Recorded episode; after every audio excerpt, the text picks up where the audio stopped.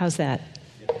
Okay, um, I want to thank all of you for braving uh, Noah's flood. I wonder if Noah complained about um, uh, climate change all those years ago. Um, so we all made it here, and I, I, really appreciate everybody coming. I also am especially um, happy to be here. The last time, oh, this is loud. Sorry. The last time I came here was in the old hall, and actually I was glad I had a chance to experience that because my first teachings were um, with uh, Joseph Goldstein and Sharon Salzberg, the first teachings I ever had in any kind of meditation. And so I feel a special closeness to this lineage, even though I ended up in another end of Buddhism. Um, but before we go any further, I, I wanted us all just to settle in and be quiet for a minute.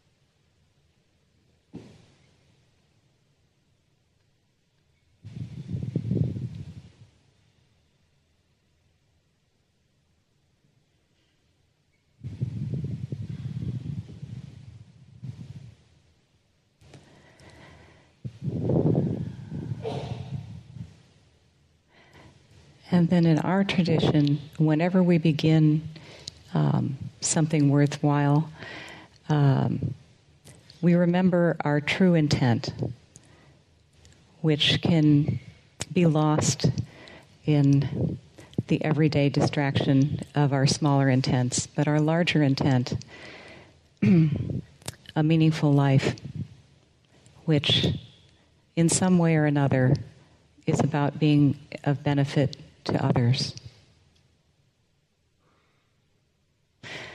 So, just as we um, turn into ourselves, we also feel our being connected at the root with everyone.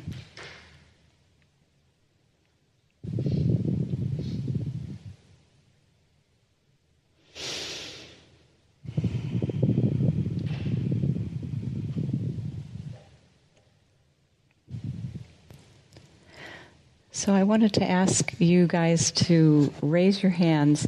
How many people are fairly new at this thing, meditation? Mm-hmm. And how many have been at it for a little while? Mm-hmm. And how many people have been at it for a long while? Okay, well, it seems like yeah, yeah, I'm trying to. Yeah. How's that? Yeah, yeah, that'd be fine. Yeah. Hello? How's that? Is that better? Okay. Um, so, not everybody raised their hands, so I must have missed a couple of categories. But anyway, it's clear there's a range. um, so, I, as I said, I'm delighted to be here, and now to be in this beautiful new hall and having been so welcomed by this community. And um, I sort of thought to myself when I decided on the topic for tonight, Vipassana Tibetan style, that I had a lot of nerve coming here to teach Vipassana. because this is kind of the birthplace of it in the West, and um, you guys are real experts at it. It's one of the practices we do as well, uh, and it's foundational throughout all of Buddhism. Um, and there are some very good reasons why. Uh, it's uh, known as lhakthong in Tibetan, which is difficult to translate, but I guess I would translate it as sublime seeing. So you've heard it as insight. So you can kind of get where it's where it's going with the meaning. Uh, but the point is to penetrate um, with your seeing to the essence. And um, this is what we're going to be doing tonight. And Rinpoche gave me two basic pathways to do it, where you can use almost anything as um, how can I say this, as a vehicle for that insight. So, thoughts arising, um, the thinker, uh, anything you can use as the road home. So, there are actually countless roads home. And you get there again and again because we get distracted again and again every time you sit. so, before going into uh, the more Tibetan style, I thought I would start uh, by doing sort of a Western style version of this, because that's where I started, and that's where a lot of us started, I think.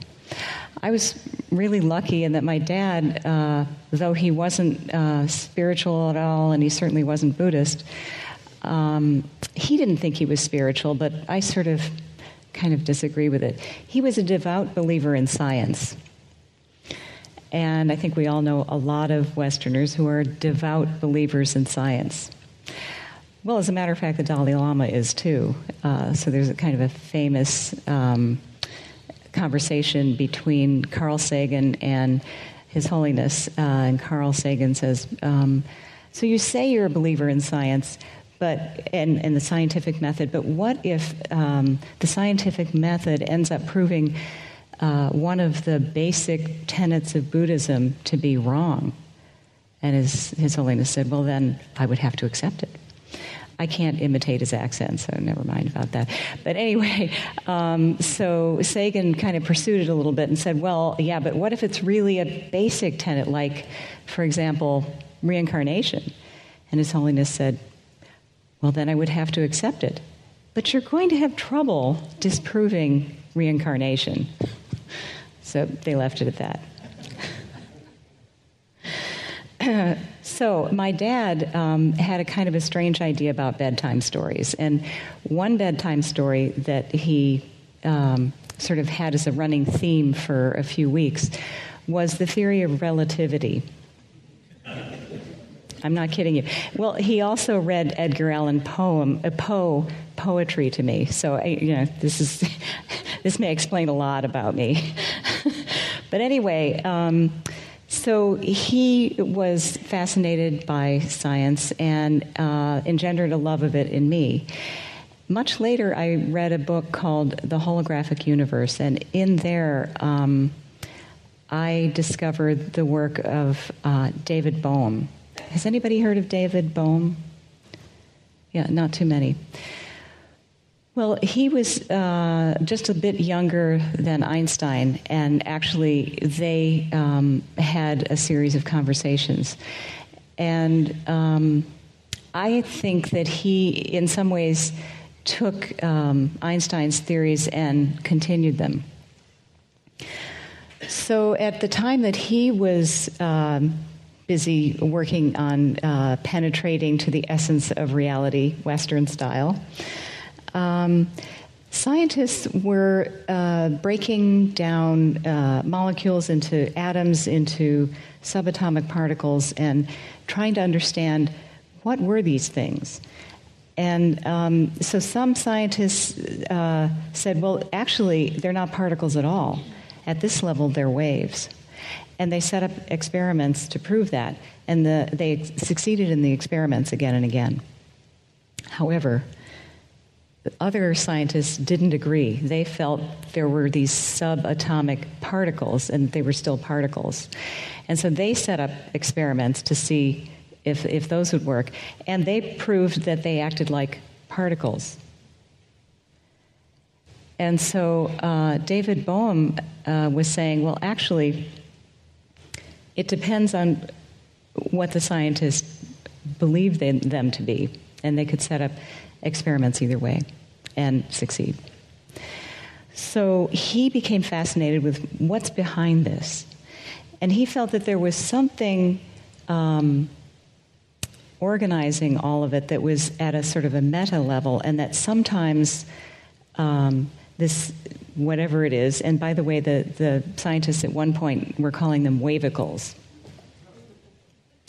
I wish they still did. But anyway, um, so these, whatever they were, sometimes uh, were flashing forth as really more like a wave and other times as a particle. And they also, the scientists were finding you couldn't really pin down exactly where it was at any given moment.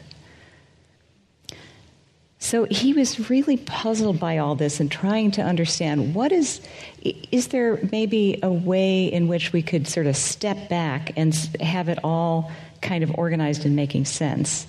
And then what appears to be somewhat random uh, as we're looking at it, you know, from the larger point of view, is going to sort of hang together and make sense. So while he was um, pondering this, um, a solution came from a direction that. Uh, many of us wish we could get our solutions from the TV. Really, he was, well, he was watching BBC, so. Um, so, what was happening on BBC that day was they had um, a glass cylinder um, that was filled with glycerin. So, you know, glycerin is kind of, it's very thick. Um, and they dropped one drop of ink in it and there was this crank, and they were turning the crank. And so the ink began to spread out and spread out more and more and more until it was just the glycerin, and you know, it was barely tinted. And I suppose under a microscope you would just see lots of little random flecks of ink. So the interesting thing was that when they turned the crank the other way, the ink went in reverse and came back into one blob. So that just, you know, sort of was like a light bulb in his head, and he thought, ah, so it's like everything unfolds and then enfolds. So he was starting to call it the um, enfolded, unfolded universe. And uh, so it's like an electron um, appears because it's kind of like a geyser that, you know, pops up above the ground and then goes back down. and that this just happened like many, many, many times a second. Well, this starts to get really interesting because then when I was sitting with Tulku Sangak Rinpoche, who is my teacher, he was uh, starting to talk about the nature of reality. And um, he was talking about, um, well, at one point he was talking about the dying process, and the Tibetans have delineated that very, very precisely. When does this break down? When does that break down? The different elements, and so on and so forth, and what happens to consciousness as it leaves the body. And um, then it goes into the bardo, and then it reincarnates again. So this is kind of enfolding, unfolding, right? Well, then he he sort of finished it up and tossed out this line. He said, um, and so that also happens many times every second. Hmm. So that that there blew my mind. um, so then it's like frames of a movie right?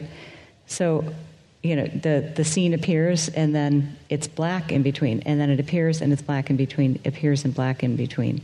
Have you ever seen those like little comic book things where you uh, flip the pages really fast, uh, the corner of the pages, and you can see somebody like moving, and because your eye just puts that movement together into one um, graceful wave or you know whatever mo- movement it is we don't see the spaces in between. Um, and so we're, um, we're filling in some gap there, right? Maybe we're filling in a lot of gaps. And the understanding is that we're filling in um, with layers and layers of our own habits of mind. I won't get into where all that comes from, but just on the level of perception. I'd like you to sort of see if you can sort of imagine letting go just a little bit to imagine for a moment. If you could see each frame and then the space in between. You know, if you could sort of pull back the veil, if you will, and really see to the essence. That's Vipassana. That's my understanding of Vipassana. So uh, Rinpoche believed that uh, Vipassana and Shamatha uh, were best used together in meditation. Shamatha, uh, for those of you who uh, may not have, you know, such an exact um, definition of it, um, it means peaceful resting, peaceful abiding, that kind of thing. And uh, so, what you're doing is you're resting your mind on one thing. And at first, uh, the t- typical thing is with your breath. You rest your mind on your breath, which is handy because we always have it with us. Um, and there are actually other reasons why it's very useful. It's also a way to turn your lens inward because, of course, you know, the breath is happening inside of us. Um, but you don't only have to use breath. You can use sound, just allowing the sounds that, whatever they are, coming and going, uh, being aware of them.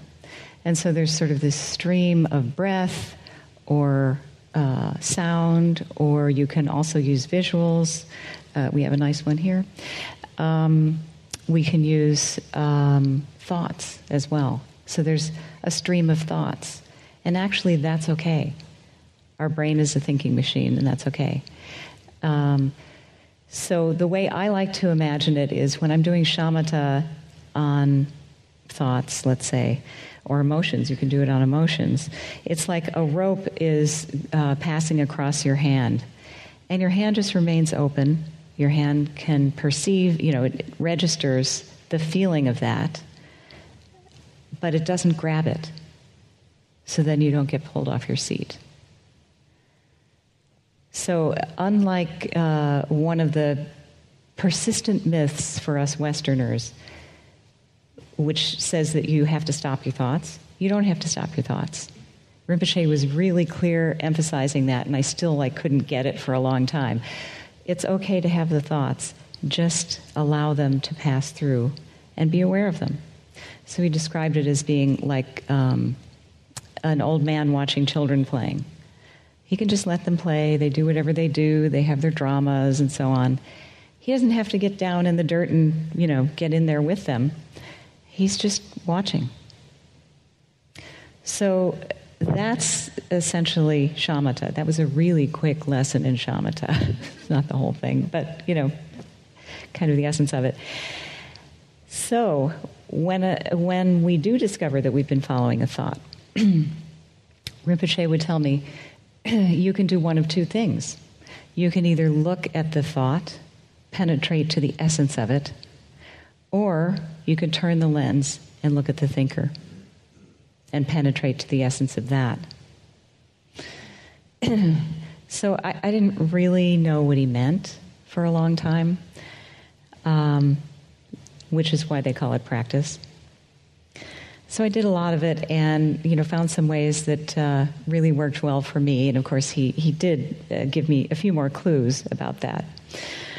Um, so I think the best now is if we practice right now. So I'm going to walk you through this sort of going back and forth between shamatha and vipassana. Um, so when you experience that thought, um, hmm. Yeah, we're just going to do a quick one. When you experience the following after that thought, um, try for now looking directly at the thought. You know, what is that, the essence of that thought? And whenever you penetrate to the essence of whatever it is, or it just vanishes uh, because now, you know, you caught it in action, um, you just go back to shamatha. And so there you are, home again, resting. So it's just that uh, back and forth again and again. So we'll just do a little bit of it quickly just to try this a little bit. So just sitting with your back straight and yet relaxed. And if you want to try uh, Tibetan style, your mouth is just a little bit open and you're breathing through your mouth. And the eyes are down.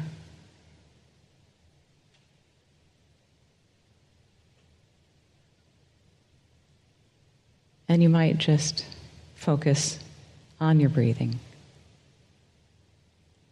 not with the label so much as directly experiencing the movement, the coolness on your tongue or in your nose. Whatever you experience as you breathe.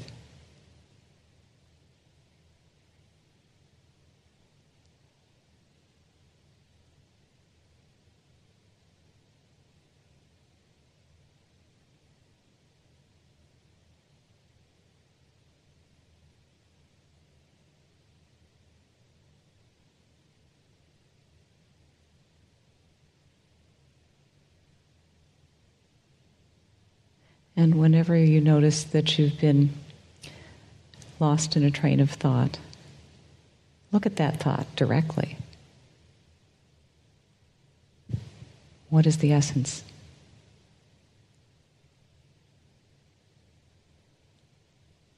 And then you rest in shamatha again.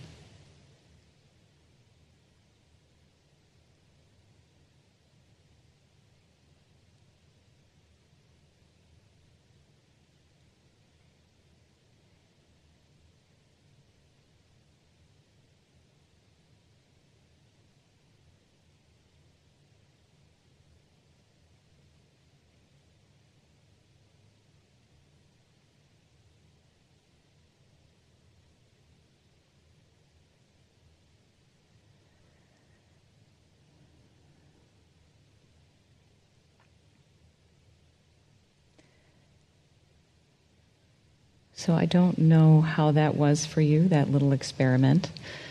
Um, and maybe for some of you, that wasn't an experiment at all. Um, but I'm going to explain something that Rinpoche uh, helped me with that made a huge difference for me in that little exercise.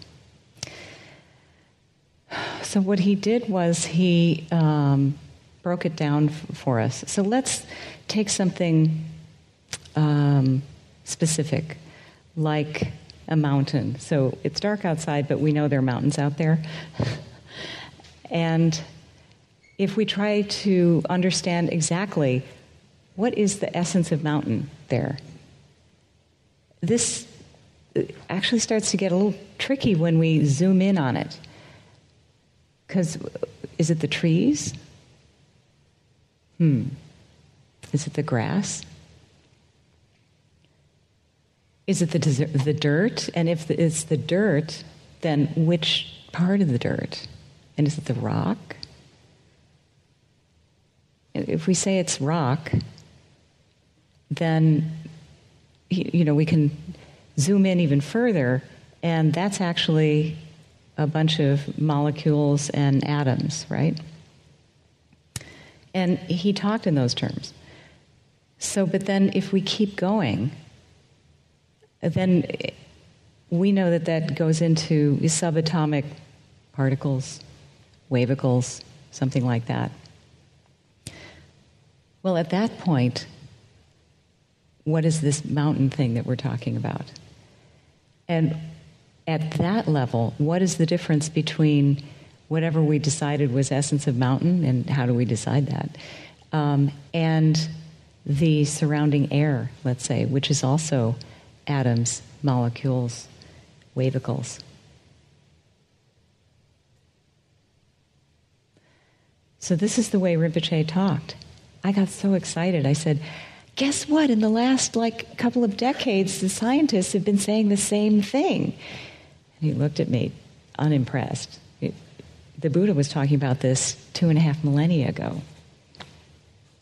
He was not impressed. So, um, you can do this with anything. Remember, I was talking about all these different paths to get to the same place. I mean, you can do it with a flower, you can do it with the table. You know, what makes this table? Uh, so we can break it down level by level by level.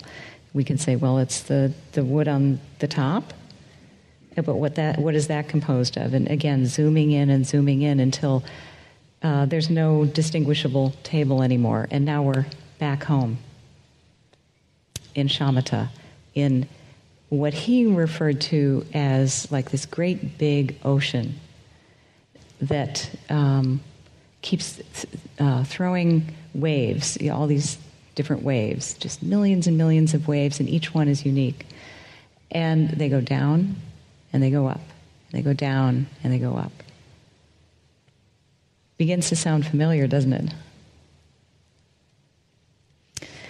And so um, the thinker is, of course, also a wave. We're going to have the same challenge looking at the thinker, but there's another way to look at that that we'll talk about after the break. Uh, so now, what I'd like you to do is try again with this little experiment and just play with it. Again, starting in shamatha, and then I guarantee you'll have an opportunity to um, look at the essence of a thought. And now you've just had this little instruction from Rinpoche through me to you, and play with it. It's worth playing with a lot, actually. So, just a few minutes of this again. Beginning with your focus on your breath.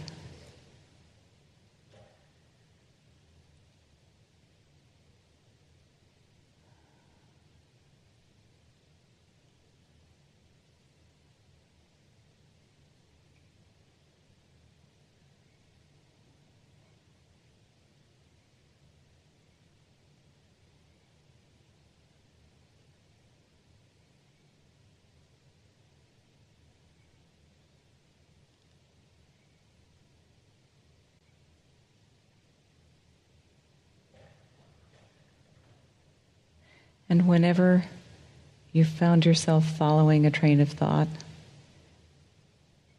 turn that lens and look at the essence of the thought and see what happens.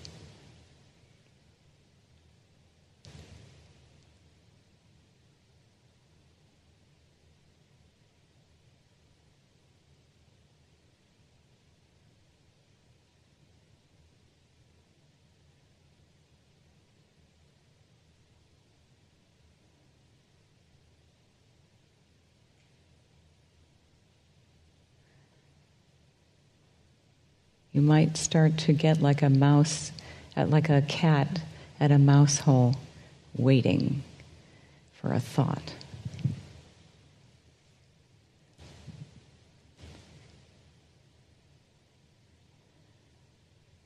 You can relax. There will be one.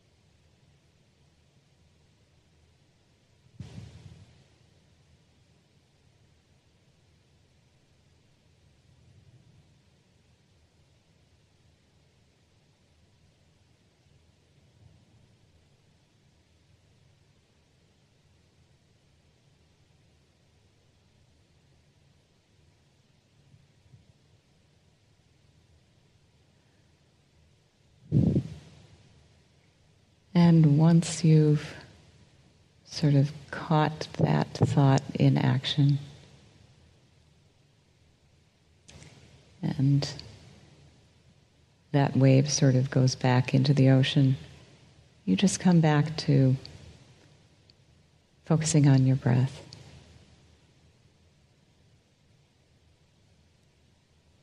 You come back home.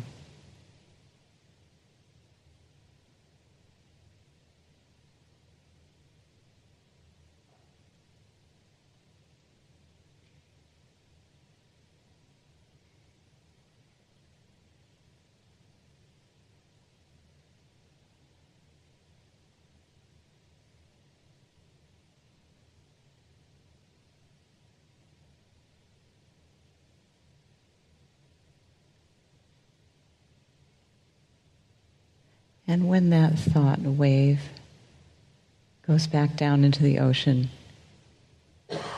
you can go there with it and just feel that quality, that presence of that ocean.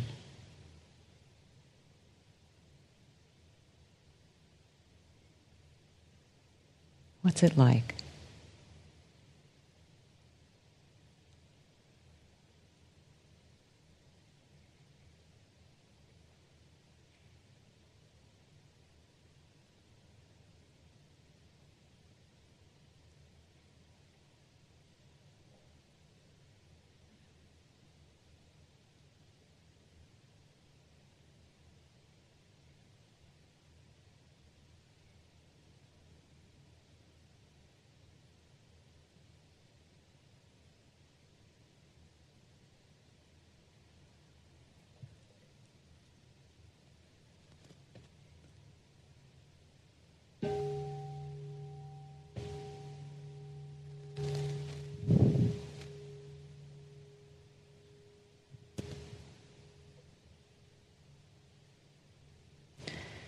So I'd like you to reflect for a moment. What did you just experience?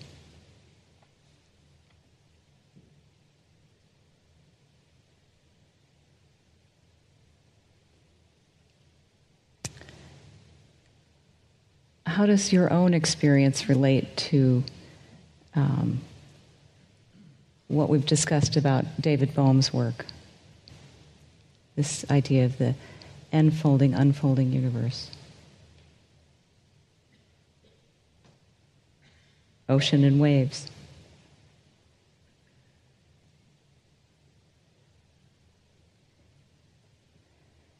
And I'm going to add one more piece.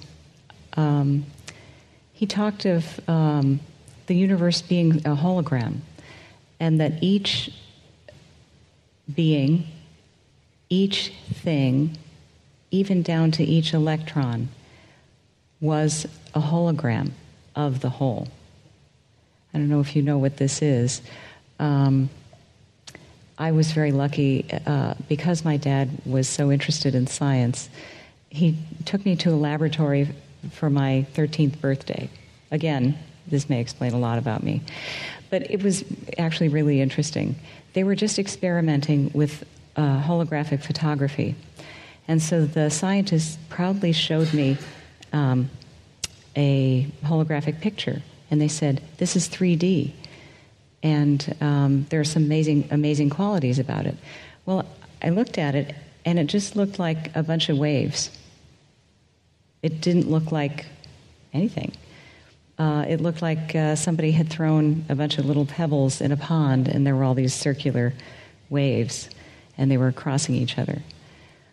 Uh, but then they uh, shine um, a laser light through it, and I could see, oh, it's a picture. It's a picture of you're, you're looking through a window, and there's uh, a chessboard with chess pieces.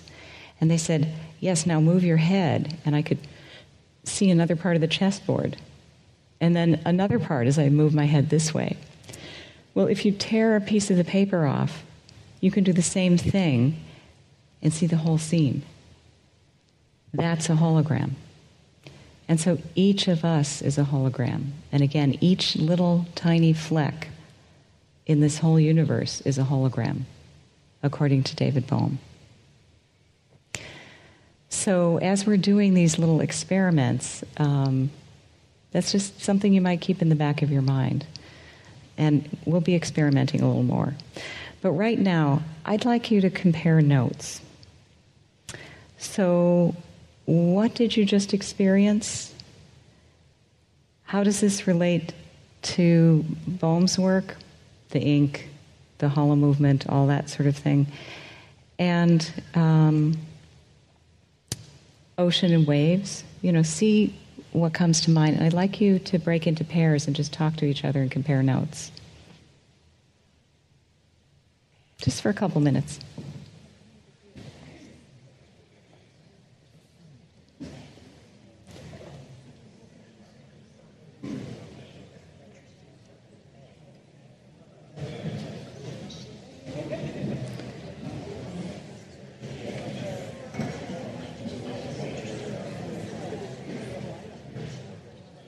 You want to join them?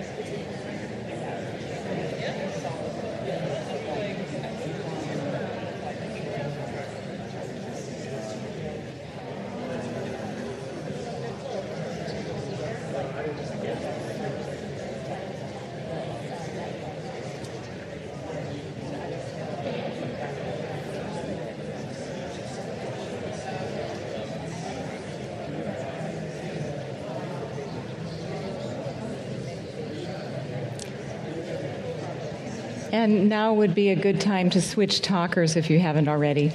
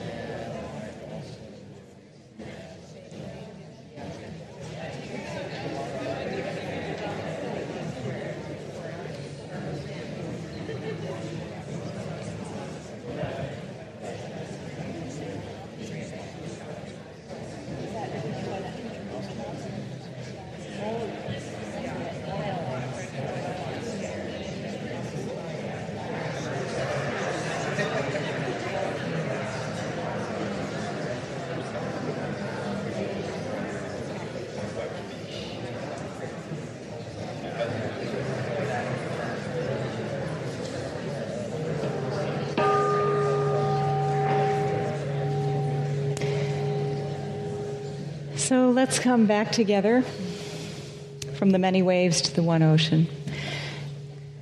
I'm wondering if anybody would care to share questions, what they experienced, anything?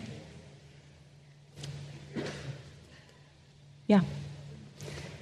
I think uh, there are mics. Oh, there are mics set up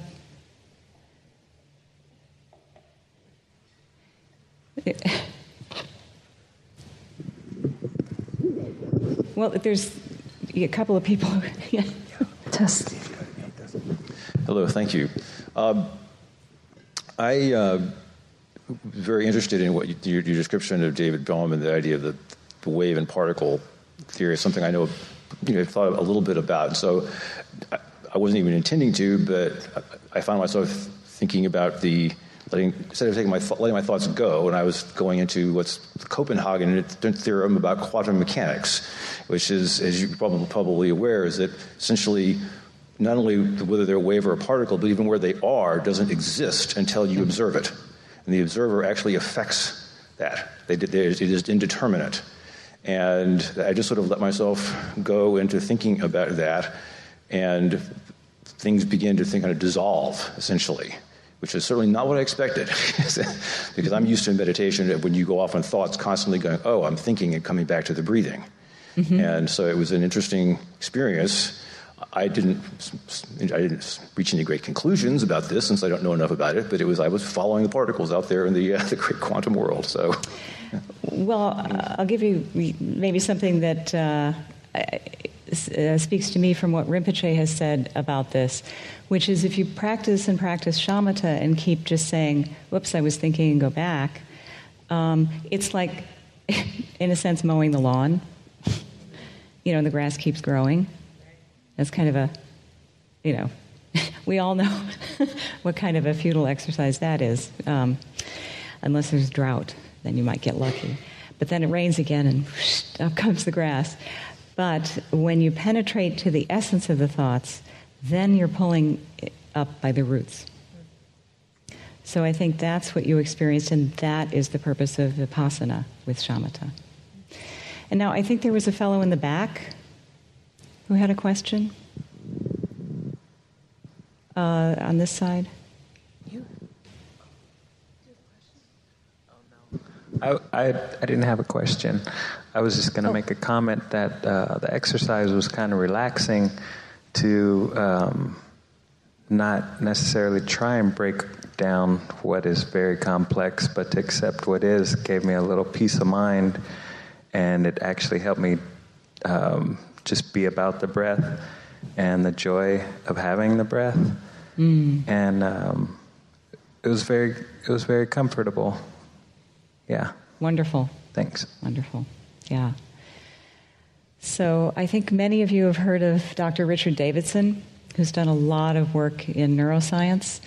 And um, one of his sort of bottom line statements is a, wand- a distracted mind is an unhappy mind. So when you're just with what is, you might just be happier rather than worrying about the future or uh, mulling over the past or reaching for this thing you want or pushing away the thing you don't want. Just being here. So I think you had something you wanted to say or ask? Oh, you're just a mic person. Got it. Got it. Yeah, did you want to? So I thought this was a very great lesson. I mean, I've, you're you are a teacher of mine, but for me, what happened was the thought that I had was like, why haven't I been invited to this place to do this thing? And then I was like, what's beneath that? And so you, normally I would stay in the story a lot longer, but the trigger to go, what's beneath that? And I was like, well, longing, maybe jealousy. And then I was like, what's beneath that? I asked the question again, like, oh, because I wanted to offer kindness or do something. And then I could come back immediately back to shamatha, to my breath, to peace hmm. right? Because I had kind of gone through it. Whereas before, I would have stayed in that story and then be like, oh, get back to your breath, right? Like, right. And I couldn't have found the root to actually be like, now I actually am back in my body because I could see through these different layers uh, to find a truth that I could sit with, that I was at peace with, that was truly peace, and not just like, hey, you know, get rid of your chatter, come back to your breath. Yeah. So it was really good for me. Wonderful. Thank you. Yeah, yeah. So that's one of a million, a billion paths home. what I was struck by when you were talking was then that was sort of a, you went through a path of emotions and layers of one emotion beneath another, and what you got to was your true motivation, which was actually altruistic, as it turns out. It's, you know, might be that it's good news when we get down to it. Just might be. Well, it's already break time. And what we'll do when we come back is uh, I'll take you through an exercise um, where we'll turn the lens now on the thinker. This is going to be quite different and go pretty deep. I mean, you kind of ended up doing that, but, you know, with your motivations. Uh, but this is actually looking at the essence of what the heck is this thing we're calling the thinker.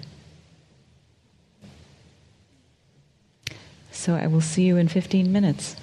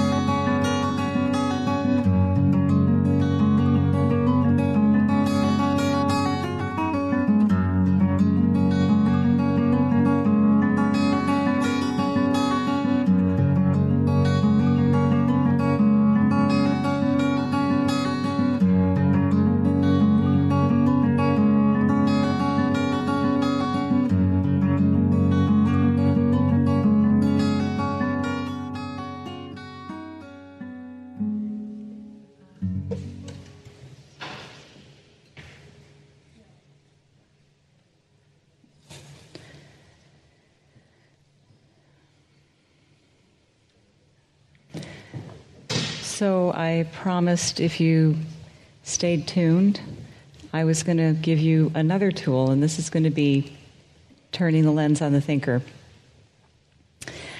And my favorite way to do this um, is really rather different from what we did before the break. It's what I kind of informally call the what's left practice. So if you want to get down to the essence of something, that might be a way to do it. And it's quite a profound practice, and I did it pretty much on a daily basis for a couple of years early in my training, and I still like to do it from time to time. So it's actually rehearsing dying. So you can imagine that one thing after another falls away. And then the question is what's left?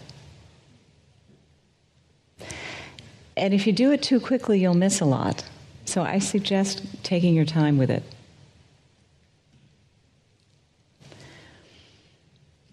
So let's get comfortable.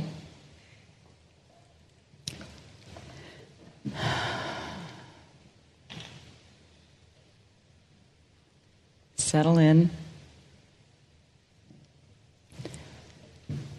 And allow yourself to imagine for a bit. This is very different, of course, from your typical shamatha practice and perhaps from other vipassana you've done. But please take a little bit of time if you feel a little courageous and imagine this dying process. And if you don't feel so courageous, that's okay. You don't have to do that today. So you can just do shamatha if you want. And you can do what we did before the break if you want. but uh, for some of you, perhaps most of you, um, you might want to come along. And for this, you might want to close your eyes. So let's begin with one thing that falls away being able to walk around.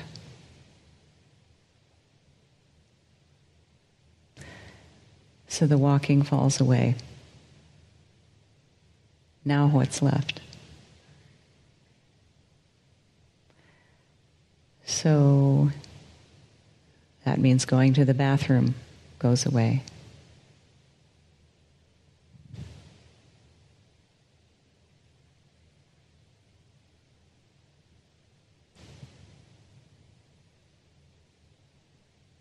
And then movement, moving the body, is falling away.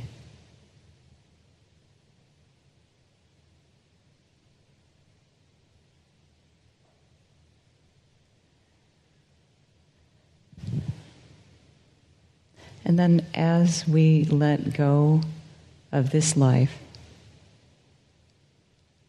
things like music lessons, gone. A foreign language we might have learned. Gone. What's left?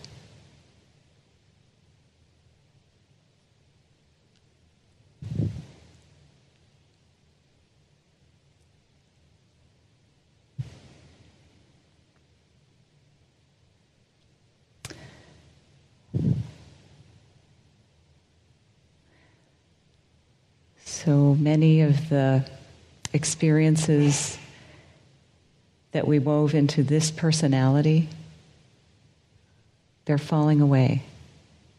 You might think of specific one after another.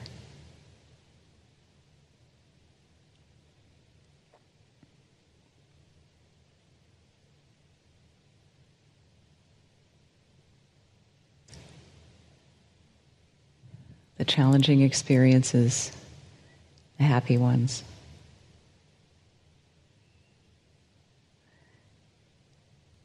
The parents you had in this life.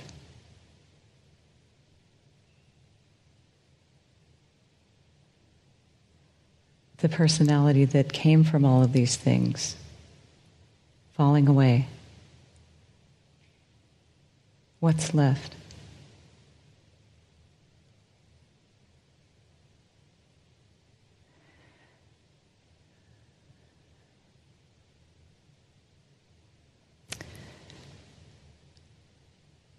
Speaking English, falling away. Being American or whatever your nationality falls away.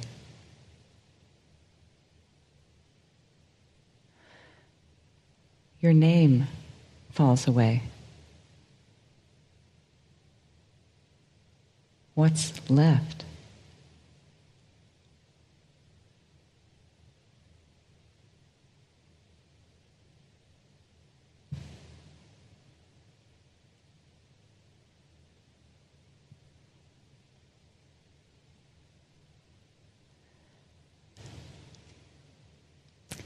Well, you might say, my awareness.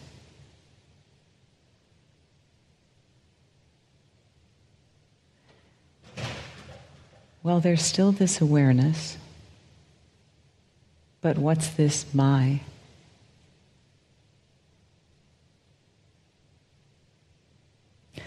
Where is the boundary around the awareness? As you leave your body, and leave this life. If there's no container for the awareness and there's no boundary around it,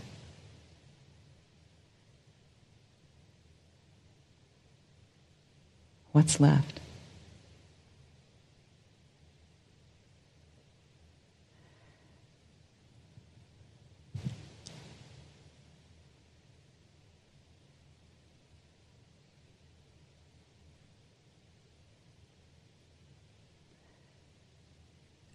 Perhaps we could say boundless awareness.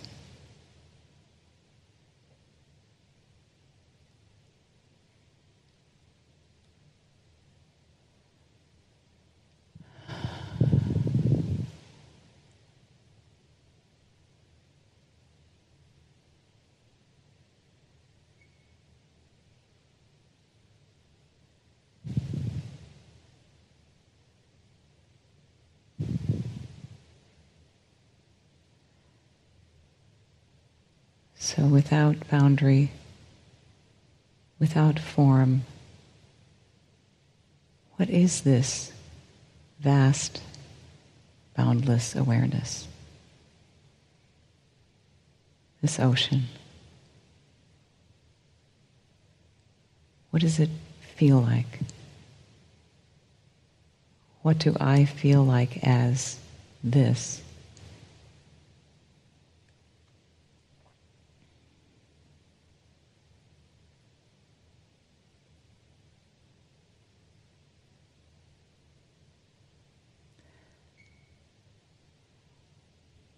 Perhaps there are qualities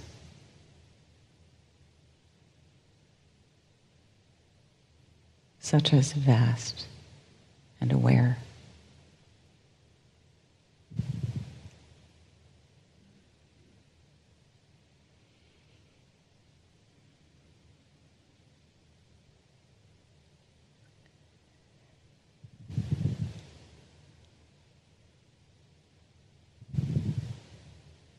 Perhaps peaceful.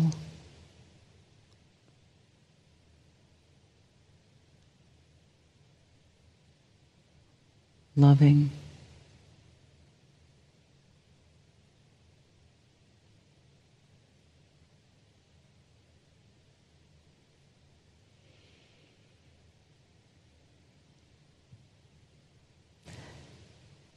Perhaps there's a quality of joy.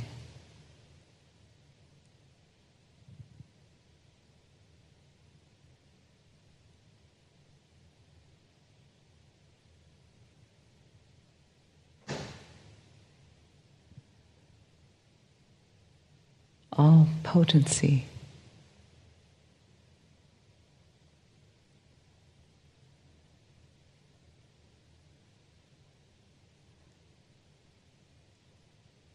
Being connected to everything, therefore,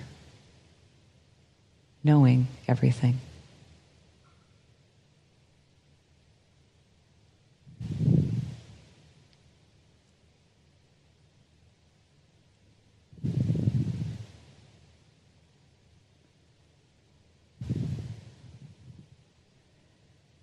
Ready to appear as anything.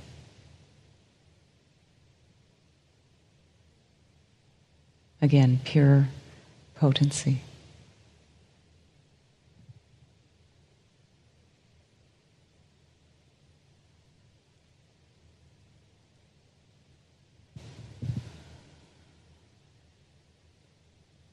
So we rest in this, savoring it for a bit.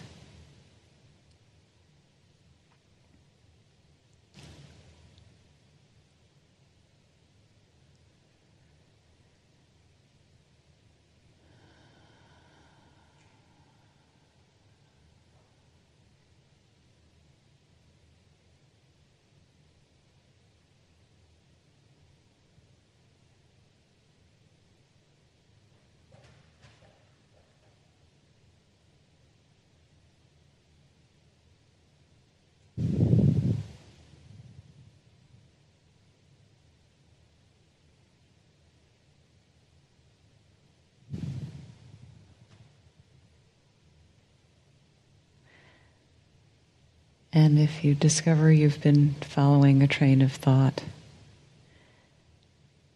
you can find your way back home by doing this process again. Letting the layers fall away. What's left?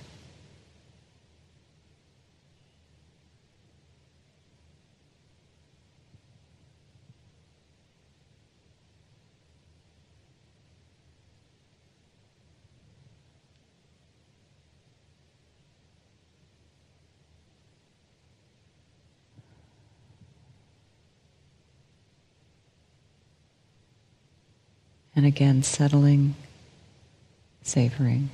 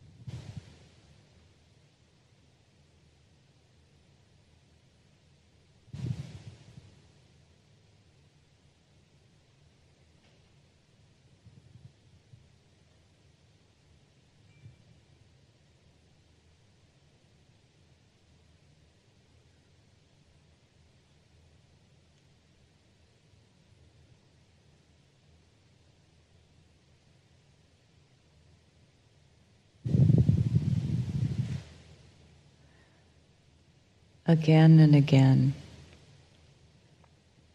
You can look at the thought or the thinker and trace the thread home. You can use those things as your path home.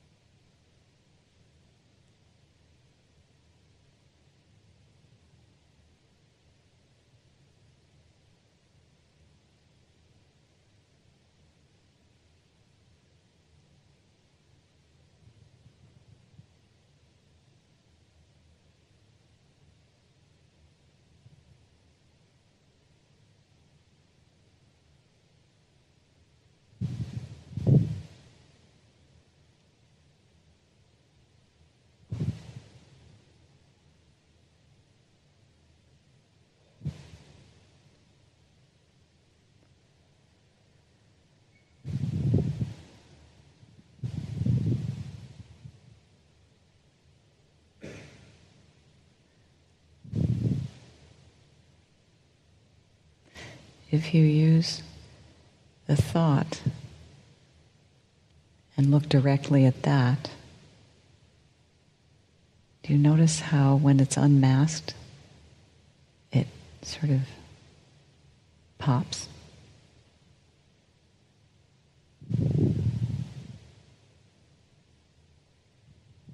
It can't even hold together.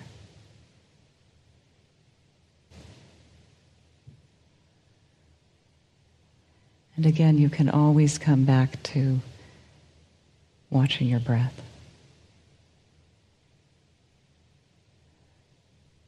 Or depending on your personal practice, resting in that ocean of awareness.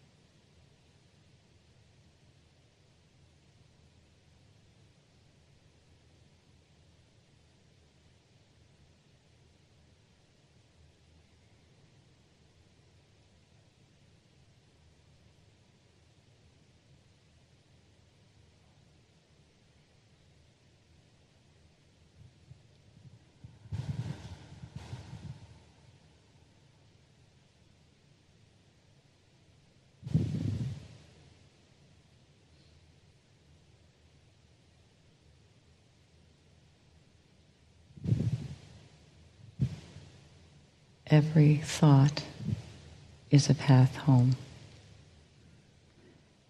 Every sound. And of course, the thinker.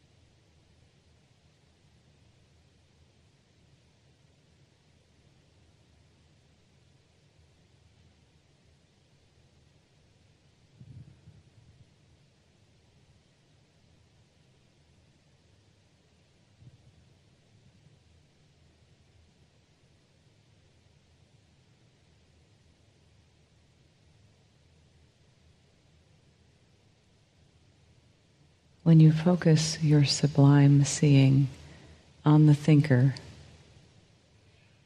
again, take your time and be specific. See specific things falling away as you pursue what's left.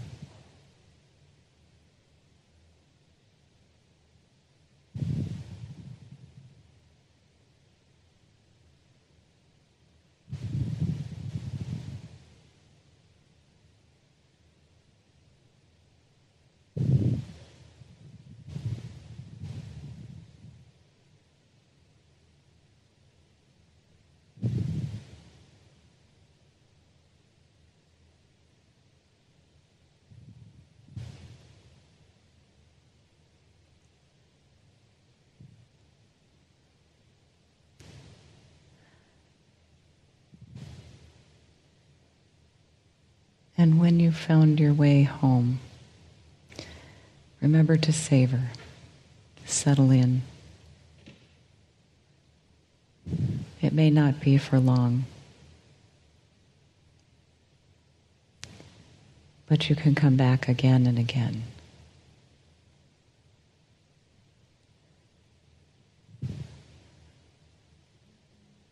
And feel the bodhicitta, awakened heart, mind.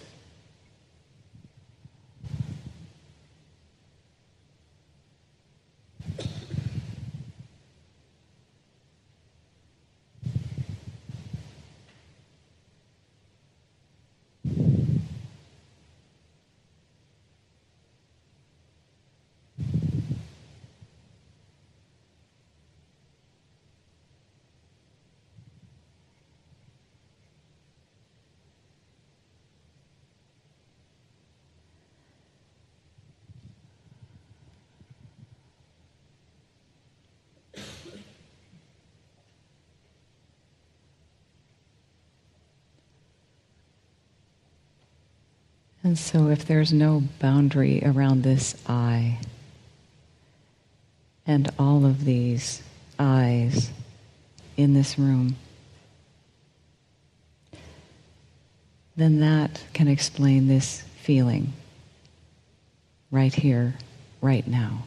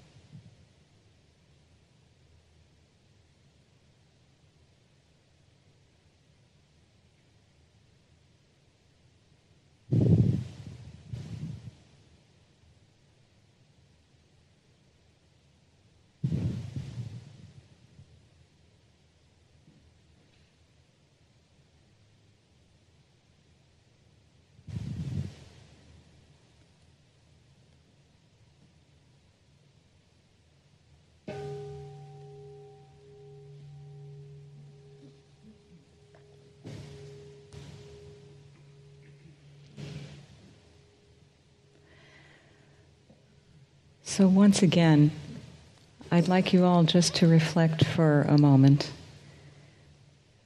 If you want to, you could even jot down a note or two. I'm just going to ask you a couple of questions. How are you feeling right now? Just notice the quality of feeling, a few adjectives.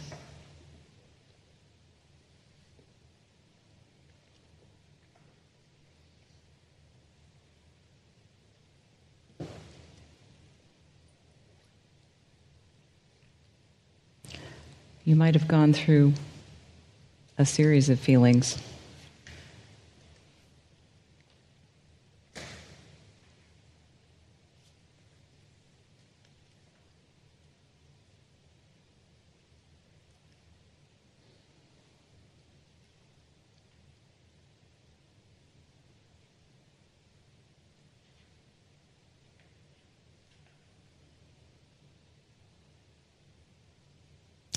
What did you experience? Just to stop and reflect for a moment. It's almost like it didn't happen unless you have the chance to reflect for a moment. Oh, I experienced this, and then this, and maybe this. This is what it was like.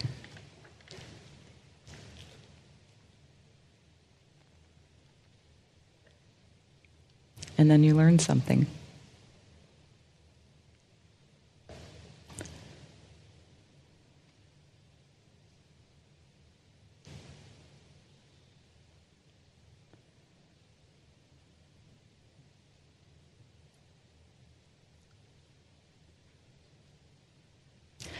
And I have one more question. How does this relate to what Bohm, David Bohm, saw?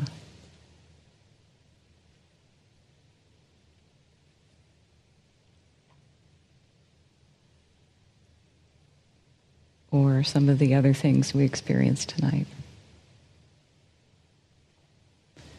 So you really want to take note of this because you're going to have to say it to somebody. We're going to go into pairs again.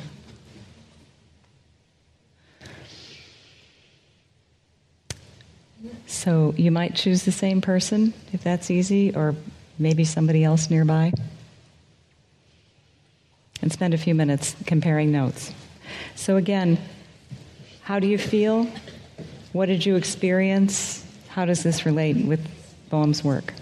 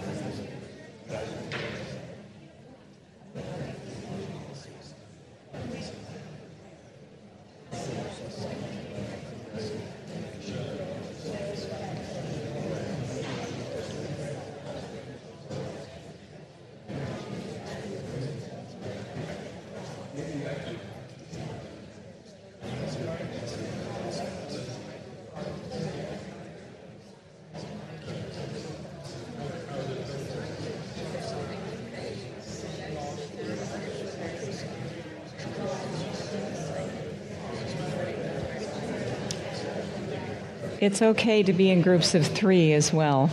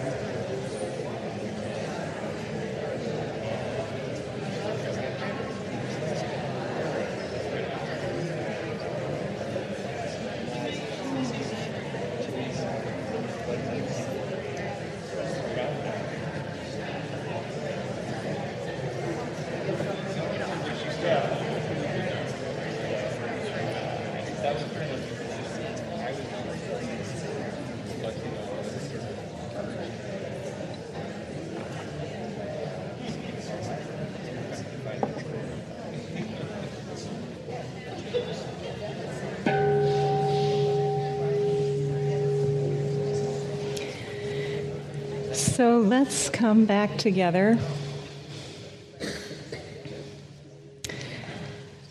Bring of the many waves to the ocean together.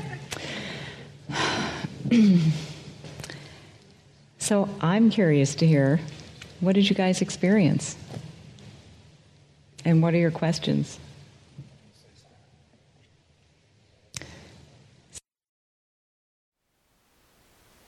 Thank you for listening. To learn how you can support the teachers and Dharma Seed, please visit dharmaseed.org slash donate.